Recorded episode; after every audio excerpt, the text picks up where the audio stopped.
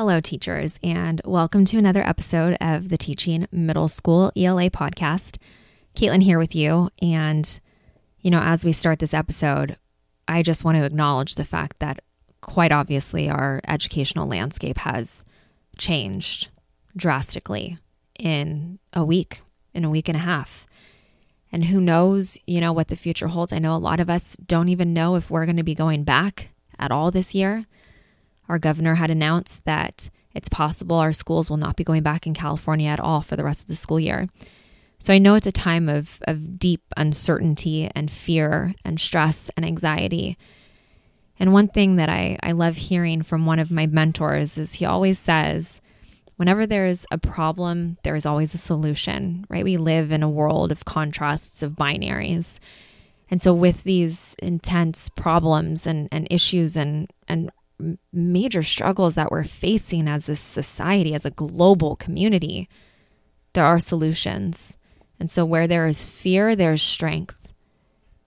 Where there is uncertainty, there is going to be certainty. And so, I urge you to look for the opposite of what you're experiencing. If you're going through fear or uncertainty, look for that strength, look for that uncertainty. Where is that? And acknowledge it and lean into that more.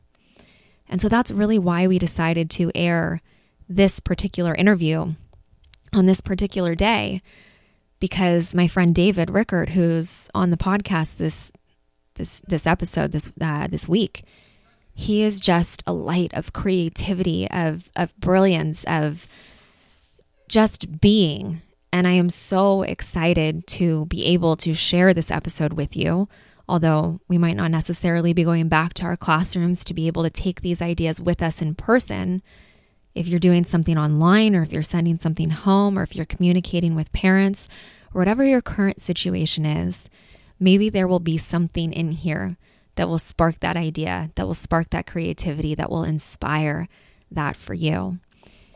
And so I have to say before we record this or before we start this episode, rather, this is one of my favorite episodes that we have ever recorded. I just love David's outlook on life. I love what he shares with us. And I think there's so much to be gained from his message and from what he shares. And I also want to just say that this episode was recorded weeks and weeks ago before we even knew what was really happening with the, the pandemic. It wasn't even a pandemic at that time, it wasn't even really on our radar in the United States when it was recorded. So just know that, have that in the back of your mind as you are listening, that we do talk about things we could take back to the classroom tomorrow. And we know obviously that's most likely not going to be the case. So I'm really excited for you guys to be able to listen to this, maybe have some semblance of normalcy in your life as you listen to this episode on a Tuesday morning, wherever you may be at your home, maybe driving to the grocery store, Obviously, life looks very different now. So let's go ahead. Let's meet David. Let's meet my friend. Let's hear his message and enjoy what he has to say. Wishing you all the best. Stay safe and healthy.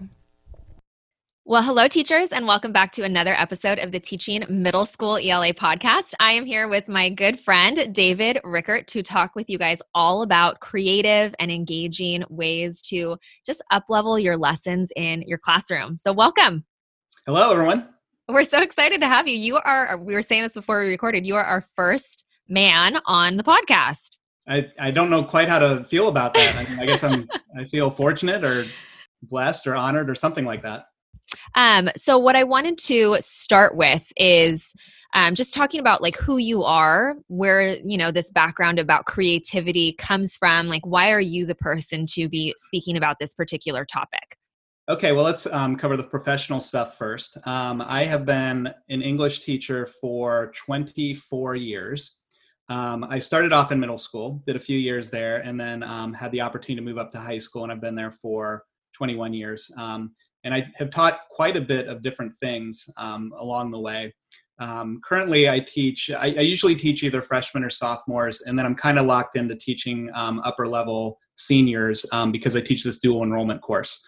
Um, and I'm one of the only people that can teach it. So I'm kind of locked into that. So I'm in a, um, a suburb of Columbus, Ohio, in a school that has about 1,200 students. so, so we've got a pretty large English department there.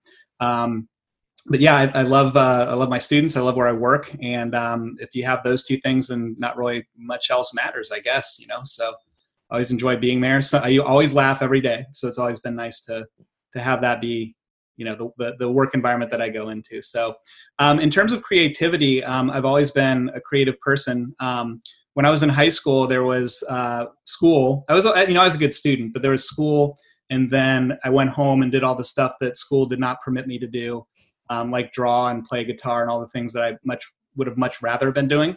Um, and that's just kind of been the way that I've oriented my life um, around that. Um, I almost went into before I went into education. I was thinking about going into music school until I realized I didn't really have much musical talent, at least not enough to do anything beyond playing in bars or something like that.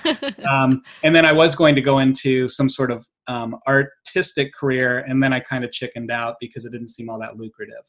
Um, so that's been um, so what I've essentially done is I, I um, got uh, a teaching job and then kind of put the art stuff on hold. Um, but when I was at Ohio State getting my degree, I had a, um, a comic strip that ran in the paper there, um, and I just loved the kind of the deadline and the creative aspect of that, and, and how much fun that was.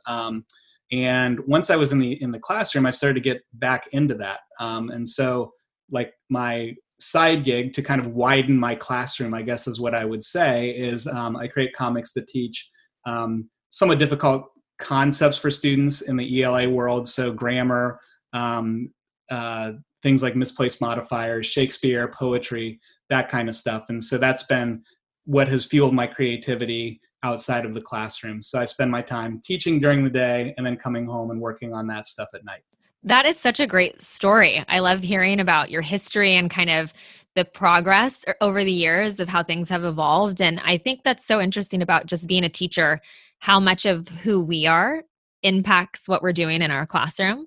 Yeah. You know, that you're able to bring your passions and the things that you love and t- adapt that and tailor that to work in an English classroom. You know, um, I'm an I'm an athlete. I played basketball and softball, and I always bring sports into our conversations and what we're talking about in the classroom because it's something that you know is a big passion of mine.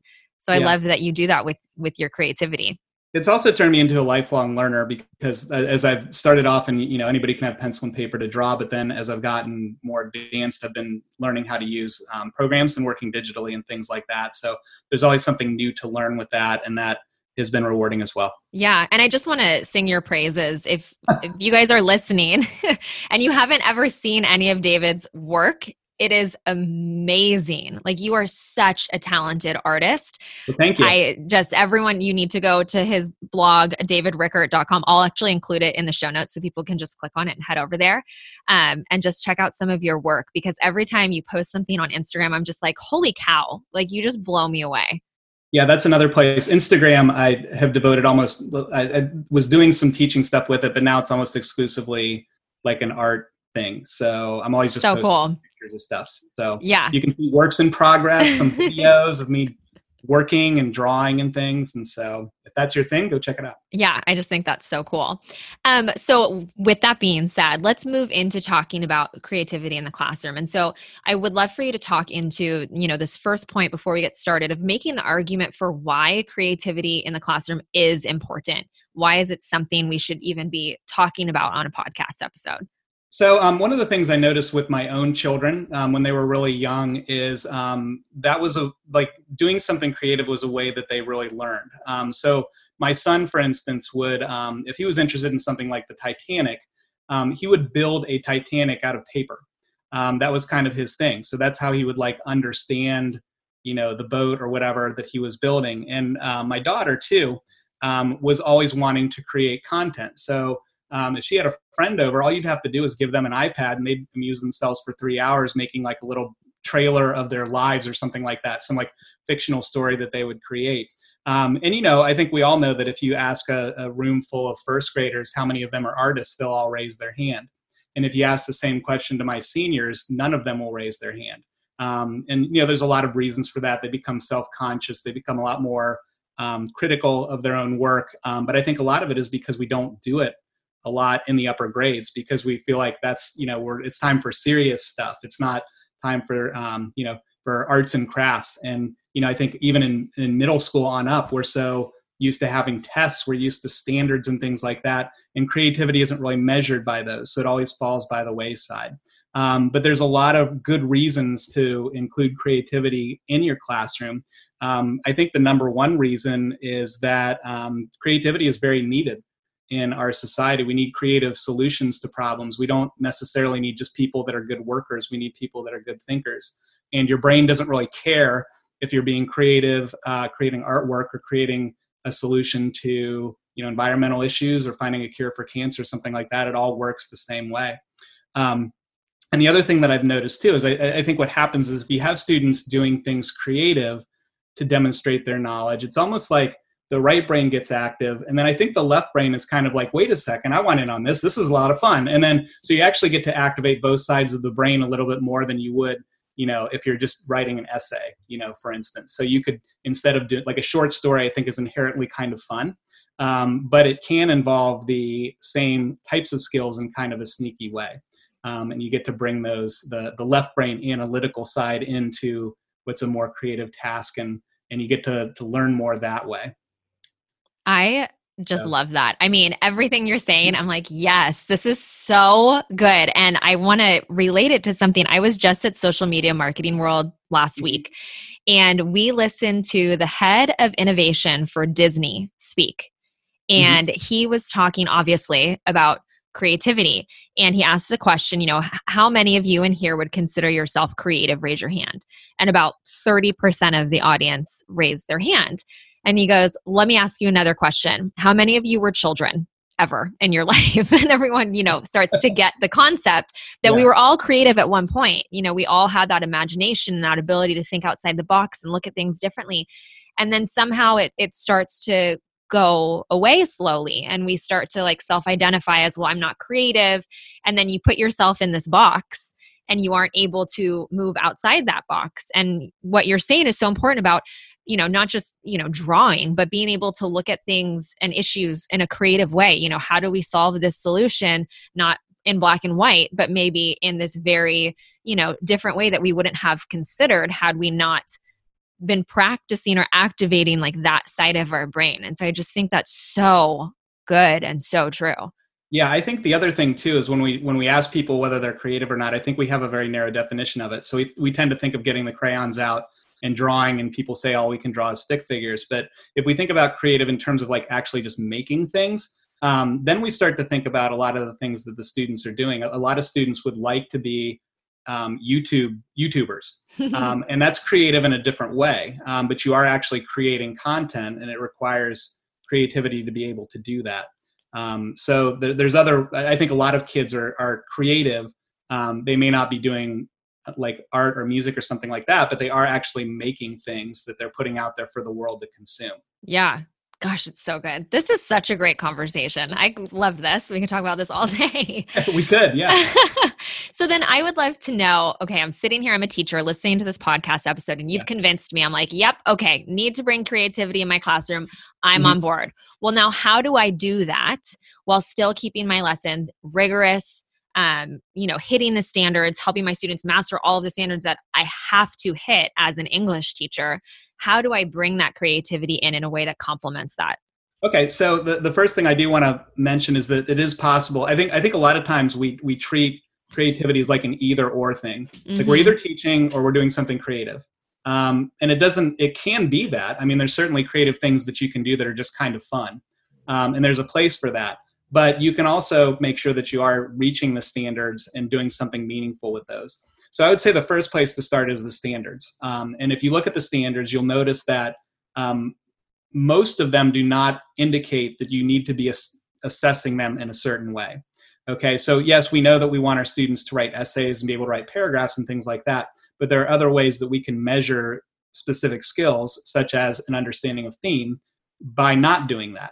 Um, and maybe that will be a better way for a student to demonstrate that they understand the concept of theme than to write. Um, so one of the things that you can do, um, one of my favorite things to do, like so if you are, um, if you have students reading a book and you want to make sure that they have read a chapter summary or a specific chapter or something like that. Um, you could have them do a summary, but one of the things that I like to do is have them write a poem. Um, and that's kind of fun because um, what I'd like to do is give them something that's really structured, like a, a Japanese form of poetry called a sijo. Mm-hmm. I think that's how it's pronounced. I'm not quite sure. Mm-hmm. Uh, but anyway, it's like really structured. It's kind of like a haiku. And it forces them to kind of use language in an efficient way. Okay, so I'm going to take this this chapter um, and I have to do a line with 14 syllables, a line with 16 syllables, and a line with 14 syllables after that. So I have to think really critically about what's in that chapter to do that. Um, so it's just kind of a fun way to to respond a little bit differently. So you're not constantly doing quizzes. You're not constantly doing you know it's a different type of exit yeah. than what yeah. people normally do. I think. I love um, that too. I want to add to that. I love that idea also because for some students, it, it is going to provide them that structure that they need, right? Because mm-hmm. they might not necessarily be able to just sit down and write a poem like some students can. But if right. they have those syllables that they have to meet, it gets them to think about it in a way that's at least semi structured for someone who needs that type. Of Yeah.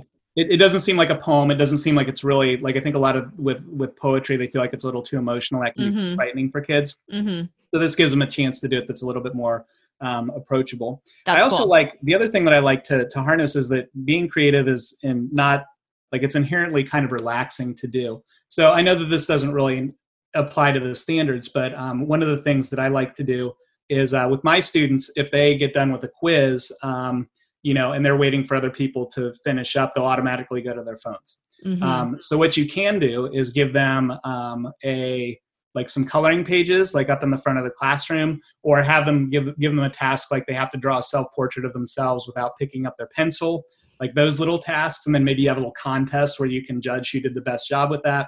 Um, and you know their, their lives are so stressful anyway um, and that type of stuff tends to relax them. Um, and so that's another reason to bring it in to the classroom in just small ways like that is to do that. So um, yeah, and I, I yeah. that's a great point because coloring, in my opinion, is not a waste of instructional time, especially if you have those yeah. five, you know, those five minutes where they finish an assignment, we're waiting for other people to finish. They've got to be doing something. You know, some mm-hmm. students might want to read, but some students might want that brain space to not really be like have their brain on in that way. Yeah. You know, I like to think of it as like when I'm working out or when I'm taking a shower, when I don't have things distracting me, I'm able to open my mind to other possibilities and other ways of thinking that I wouldn't yeah. have had I not given myself that space to do so. Yeah. And there's a lot of people out there that have done some interesting work with coloring pages for particular books as well. Mm-hmm. So if you mm-hmm. search for like um, you know, to kill a mockingbird coloring pages, you'll find some stuff. right. Something that's relevant that. that. connects. Yeah. yeah. Um, yeah. The other thing that I've seen that I've had good success with is sketch notes. And I think if you're on Instagram following teachers, you've probably seen this pop up from time to time. Um, and it's a visual note taking um, system. And um, studies have shown that if students are drawing along with the notes that they're taking, it's a really good way to encode things in their brain. Um, sorry about that. That's okay. yeah, I don't know what that was. Um, so anyway, um, the um, so the the trick with those is um, you know that they have to not turn it into like a comic strip, but it's like visually organizing data and doing things like that. Um, so the um, so the the idea for the well, I tried this out one time when I was teaching um, Frankenstein, and I was like, well, I'm going to show these kids how to do this. So I did my own sketch notes for chapter two and three so that I could have them as like an example. Um, and you know, it's funny because I, I, only taught this book one time and I haven't taught it since, but I know exactly what happens in chapter two and three because I drew it. Yeah. I made this like detailed, you know, sketch note thing. It didn't really take me a whole lot of time, but I had to think visually of how to yes, do that. Yes, so, that is um, so true. Yeah. So I talk about sketch notes on my blog. Um, and there's also a lot of other people out there that talk about how to do that and make that work as an instructional strategy. Yeah. So, that's awesome. Thank you yeah. for that.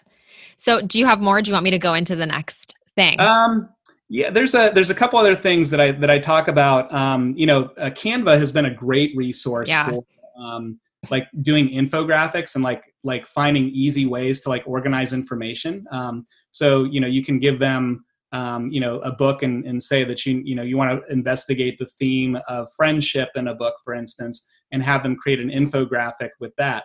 Um, and Canva has only gotten better since I started doing that. I mean, it used to be a little clunky, and now Um, the kids, it's really very user friendly. They've got lots of good templates that people can use. And so um, it, it's another way that, that gets them thinking about how to organize things in a way that um, is is really meaningful. It's really creative. They come up with stuff that looks good. Um, and, you know, I think they have a lot of fun doing it. They, they don't, the time seems to pass quickly in class when they're doing something like that. The bell yeah.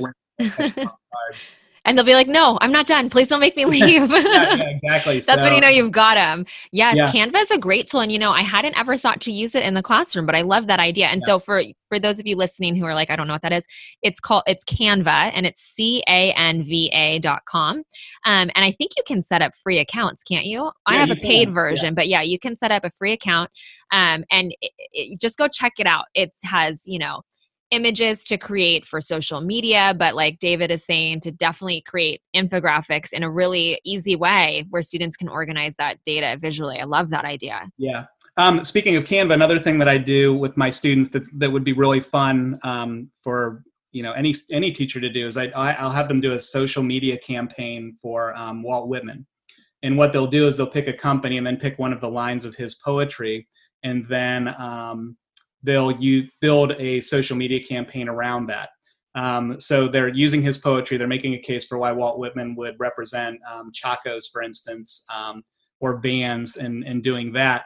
Um, but another thing you could do would be to create a social media campaign for like a particular author or a particular book or something like that. And then you use those the templates that they have for Instagram posts and things like that.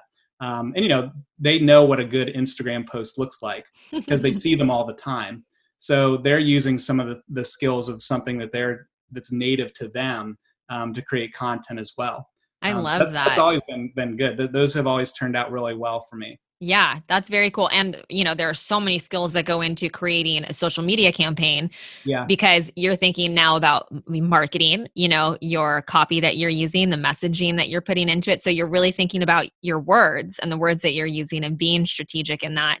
So that's cool. Yeah, I, I love that idea. It's a good way to include persuasive writing. So you yes. can persuasive standards. Because a lot of times we're like, yeah, you have to have an authentic audience. But then you're like, well, pretend and write a letter to like, um, I don't know, the mayor or something like that to change something. And I always felt like it never quite worked. But this is one where it really does work because you are thinking, okay, here's a company. We have them research the like the mission for the company and the about me. Um, and then they have to bring that and, and then kind of wrap it up into a pers- they're, they're essentially selling this concept for an ad to this particular company. So um, cool. It's, always, it's it's cool, and the kids are always interested to see what people came up with. I'm sure. I mean, the, so many real world real world skills. That is such yeah. a great one. I love I mean, that. You can, Thank you. People do that for a living. You know, that's totally that's their job. yes, absolutely. Like, yeah. So that social media stuff, I mean, could lead to something pretty big. Yeah, that is yeah. cool. Very cool. Um, okay, so let's go into kind of your last point that you wanted to discuss on okay. the podcast. So thank you for sharing those ideas. Those are yeah. phenomenal. And hopefully those of you listening are like, you know, thinking, getting your wheels turning about things you can start using in your classroom. I'm going to include the blog post that David put together for us as well that has this all kind of really listed out. I mean, you put yeah. everything in there. So that's perfect. I'll include that it's also, if, if, you go to the blog, you can join my um, email list as well. Um, and then I'm, I'm always sending stuff out that I use in the classroom, but it's also a good way, like if you have anything that you used and you're like, oh, this worked really well. And then, you know, you can send it to me and then I can read it and then blog about that too. So totally. It's very interactive. Very Yes. Interactive. I love it. Very cool. Awesome. Um, okay. So then the last thing that you wanted to talk about is really why it's important to have students creating mm-hmm. instead mm-hmm. of just learning. And I, I think obviously that's hugely important. And so I'm very curious to see your opinion on this. Yeah, so um, this came from the work of John Spencer. I was reading his stuff about design thinking. Um, mm-hmm. I think a lot of people know about. Um, yes. And um, I started to think uh, over the summer um, one time about like, okay, what would happen if I let kids design their own assessments for a book that they're reading? Um, and I actually contacted John and said, "Hey, what do you do? You have any anybody that's really doing this?" And he said, um, not really in that way. So I'd be kind of interested to see what you came up with. So I was like, okay, I guess I'm on my own. um, and so, um, so yeah, it was it was one of those things where I was like, okay, you guys get to figure out how you're going to assess yourselves, and you can do anything that you want. Um, and it was a chance for them to bring in their um, like their interests into the classroom. Um, so we had some people, you know, if you're like a a dancer you know you have your dance world outside and then you have school um, and here's an opportunity to bring it into the classroom. Um, so for one project i actually did have somebody do an interpretive dance. It was you know we always joke about that but somebody actually literally did that. I love um, that. yeah and so i had a student that um, plays piano um, and um, came up with songs that went along with huck finn and on his journey. Um, and so they were songs that matched up to it, but she had to learn how to play them.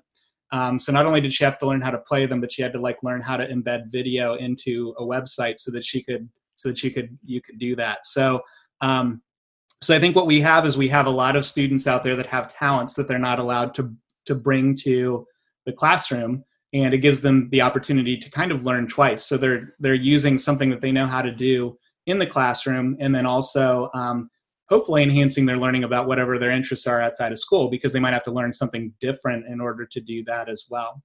Um, I also like to give them the opportunity to kind of like, oh, I always wanted to do that, so I'm going to figure out how to how to how to do those kinds of things. So I've had some students that have always been interested in like those little like the little animated my life videos mm-hmm. um, that you can see. So they'll do something with that or kind of like that, um, or um, just learn how to kind of use a program. I mean, there's there if you if you let kids choose how they are assessed, um, you'll be amazed at what they'll come up with. Um, you just and, and, it's the it's the like if you're a control freak, kind of like I am, it's Same. the scariest thing in the world that you could do. Um, but you just have to trust it, and you can't give them models for things and say, "Oh, I'm looking for," because that's all you'll get like if you show them like a video they'll be like okay you'll get 50 videos that are exactly like that. So you have to be kind of like okay i'll, I'll be kind of curious to see what you come up with. Like i don't have any ideas. I was like okay well keep thinking. Um, and so the big thing with that one though is if you're going to do that um, you have to make sure that you force them to pick a model. Um, so if they want to create a video you, they can't just say i, I want to create a video. You have to say you have to have them say i want to create a video like this. Mm-hmm. and then mm-hmm. they'll show you like a youtube video that is like what they want to create and that gives them like a bar to set. And that's really important with like creative work is that you know anybody can crank something out but you got to have like a standard by which you're going to judge yourself. Um, so you have to kind of have something to shoot for. Um, you know most youtubers they've done maybe 400 videos or whatever. And so this will be their first one and it won't be as good as it could be. Um, but they're still on the process to kind of like like looking at something and then setting their own criteria for what it should be and what that should look like. So um, so it's it's really cool and and I love to talk to kids and watch the process as they problem solve their way to coming up with with something like that. And the fun thing about that too is you don't have to wait until the end because they can start thinking about video stuff and what they need to do for that like like in the middle of the book. So um, you know most of the time we're working on creative projects all along the way and we have like you know the academic days and then the project working on days. It's very much the design or the genius hour kind of thing, uh-huh. kind of model. Um, and then, you know, by the time that we get to the day that the project is due, like pretty much like everybody's done. Yeah. Because they've been working on it for so long that many of them have it done long before then. So that is so good. I love that so much. track, track of everything, but it's it's really cool, and, and a lot of the students say that that like that's their like that's their favorite thing that they've done. Yeah. They learned so much from it because they had to be really strategic about it. Um, so, and you that know, a lot good. of my work is that way too. Like I have to think right. about okay, Romeo and Juliet. Okay, how do I represent this in a way that makes sense and, and is not going to have a bunch of English teachers saying, no, that's completely wrong. that didn't happen. That is such a cool idea. And I just love, you know, so much student ownership in it. Yeah that it make i mean i know at least for me when i come up with an idea and a project that i want to do like i want to do the best that i possibly can mm-hmm. because that's my baby you know that's my yeah. idea that i created and so to have students be able to like really step into that you know we talk Jessica and I talk a lot about student choice, and we have a lot of opportunities for student choice, but this is really taking it to just a whole other level, you know, really mm-hmm. leaning into their strengths and what their interests are.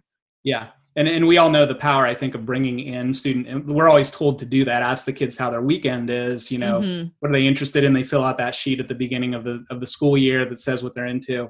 Um, but this uh, actually gives them the opportunity to bring that stuff in into the classroom and and you know show people what they can do with that. Yeah. And for them to see you know the skills that are specific to me and the interests that are specific yeah. to me what i can do with my talents. Yeah yeah, so it's, it's just cool. so cool. Um, I just love that. Yeah, one of the things that you have to do is like they have to kind of develop their own rubrics as well because you can't assess right. it the same way that you can a podcast. Um, so that's kind of one of the things is they have to determine what quality work would be. So you know, in terms of like a dance, how do I know how do you, how does this person know that they've achieved what they wanted to do? Mm-hmm. Um, so they have to kind of develop their own criteria for that. Um, but I, I, you know, it's worth mentioning that you're always going back to the standards. So I always pick out like two or three standards and say you have to demonstrate these standards. That's weighted the heavily, and how they get there, it doesn't really matter. Whatever they want to do is fine, um, as long as it they demonstrate understanding of those standards. I don't really care what they do. Fantastic. I mean, yeah. this is this is this might be, and no offense to anyone else, but this might be one of my favorite episodes that we've ever recorded. Like you just have all of these ideas going on in my head. I can yeah. only imagine our teachers who are listening. I hope you guys are like, okay, how can I incorporate this? What am I going to do? Like ideas are just being sparked. I just love it so much. Thank yeah, you. like I said, it's it's hard. Well, yeah. Well, thank you for having um, and I think it, it, it is really hard because you can get into the trap of saying, okay, if I'm not doing an essay, you know, are are the administrators going to come in and say what are you doing like what mm-hmm. what, what is going what is this fun stuff that's going on um, but you have to just kind of like find ways to build that in um, yeah. fridays are usually a good time for it because um, you know a lot of my sophomores for instance fridays are kind of difficult to do anything that's really rigorous and strenuous especially after lunch mm-hmm. Um, and so that's a good time to kind of let them cut loose a little bit and do something like that yeah so, or the day before spring break. Like I found, um, right. yeah. So I'm like, okay, what am I going to do to occupy their time? And I found this like coloring page of Maycomb from um, To Kill a Mockingbird. Uh-huh. That's what they're going to do. so they'll learn about the town, and then they get to color and you know do that kind of thing, and that'll yeah. hopefully keep them occupied. Yeah, and I, I think it's important to. I mean, it sounds like you are like I'm a little bit of an envelope pusher. You mm-hmm. know, if you don't want me to do something, I'm going to find a way to try to do that anyways, okay. in spite of, you know, what you told me to do. And so I think that, you know, wherever we can to kind of push the envelope a little bit with what we're doing in our classrooms in terms mm-hmm. of it doesn't always have to be, and it shouldn't always be worksheets, memorization, state testing standards. And unfortunately, you know there are so many yeah. pressures that we have that lead us to feel that way um, but wherever we can to kind of just push the boundaries a little bit to get our kids doing something a little bit different is yeah. going to have a huge impact and I, I, think a lot of it as you talk about the tests and stuff like one of the ways you can learn about short stories and poetry and literature is to write it yourself mm-hmm. and, and use that stuff as models and say okay this is what this person is doing can i imitate that i mean model sentences are you know really helpful yeah for helping kids create things. And, and you can have a poem, you know, have a poem and have them write um, a poem in response to that poem. Okay, so you have a speaker or whatever, and then you have that person, you know, another person respond to that, and they'll they'll tend to learn a lot about poetry from doing that because if you have them imitate something, they're going to be paying attention to meter and rhyme scheme and you know those kinds of things. Mm-hmm. So um, so there's there's lots of opportunities to learn just by letting kids make things. So cool. I love it. Thank you so much. This has oh, been oh, fantastic. so now at the very end, I have my five quick fire questions that I okay. ask everybody. Um, so it's just the first thing that comes to your mind. Okay. Okay. So if you could travel anywhere, where would it be? Um, Jerusalem. Very interesting. Why? Yeah. Um, I don't know. I've always wanted to go over there and see. I, I just watched a documentary on the Holy Land, and I thought, uh huh, cool stuff to see over there. Yeah. Uh, other that either that or I would go to a third world country. Um, and I figured that that would be worth my time. Assuming that you're paying for this. Um, yes, let me uh, let me put the bill. uh, I probably would go just because I figured I'd be a better person. Um, yeah. Came back from there. So yeah, I love that answer. That is a great answer. Um, what is your favorite month of the year? I would say s- probably either September or October. You're a fall person? Yeah, um, and and what I like about fall, I like the weather, um, but I like the newness of it um, because you get the kids and it's everything's new. You're energetic about it. They haven't driven you crazy yet, um, so that's it's kind of a, a, new season. Everything is just kind of fun. Those first couple months of school seem to always go really well. Yeah, so it'd be right around that that time that time yeah a lot of our teachers who i've asked that question have said one of those fall months so i think that's interesting because yeah. i hate I mean, i've never not had like a spring break or like a summer off like it's, it's right you know, so I've always been on that academic schedule. Yeah, yeah, yeah. Um, what is your favorite lunch item? Um, geez, uh, that's a good question. I would say um, a lot of times I, I, I don't know if this is my favorite, but it is a standby. I always bring carrots most of the time. So just I like mean, just carrots. Well, n- not. I mean, that's always like a side, you know. that I bring in. I tend to vary what I eat fairly often, but that's always like my guilty. Like I need to be eating vegetables, so I yes, always, totally. So it's a nutritional requirement. Yes, so favorite, but it's what I always end up bringing. Nice. I like that. Um, like what is kind of boring responses? Like no, no, that's good. I mean, car- just something you were like carrots. yeah, it's like hilarious. That's good. Um, what is the last book that you read? Uh, that's a good question. Let's see. Um, the last book that I read um, was. Um, I feel like I should be able to answer this question. What was it? well, I'm, I'm in the middle of reading To Kill a Mockingbird because right. I haven't read that in 15 years. Oh, so you're um, teaching it again for the first time I'm, in a while? I'm teaching again, and I've not read it for 15 years. Yeah. So um, I'm in the middle of that um, right now.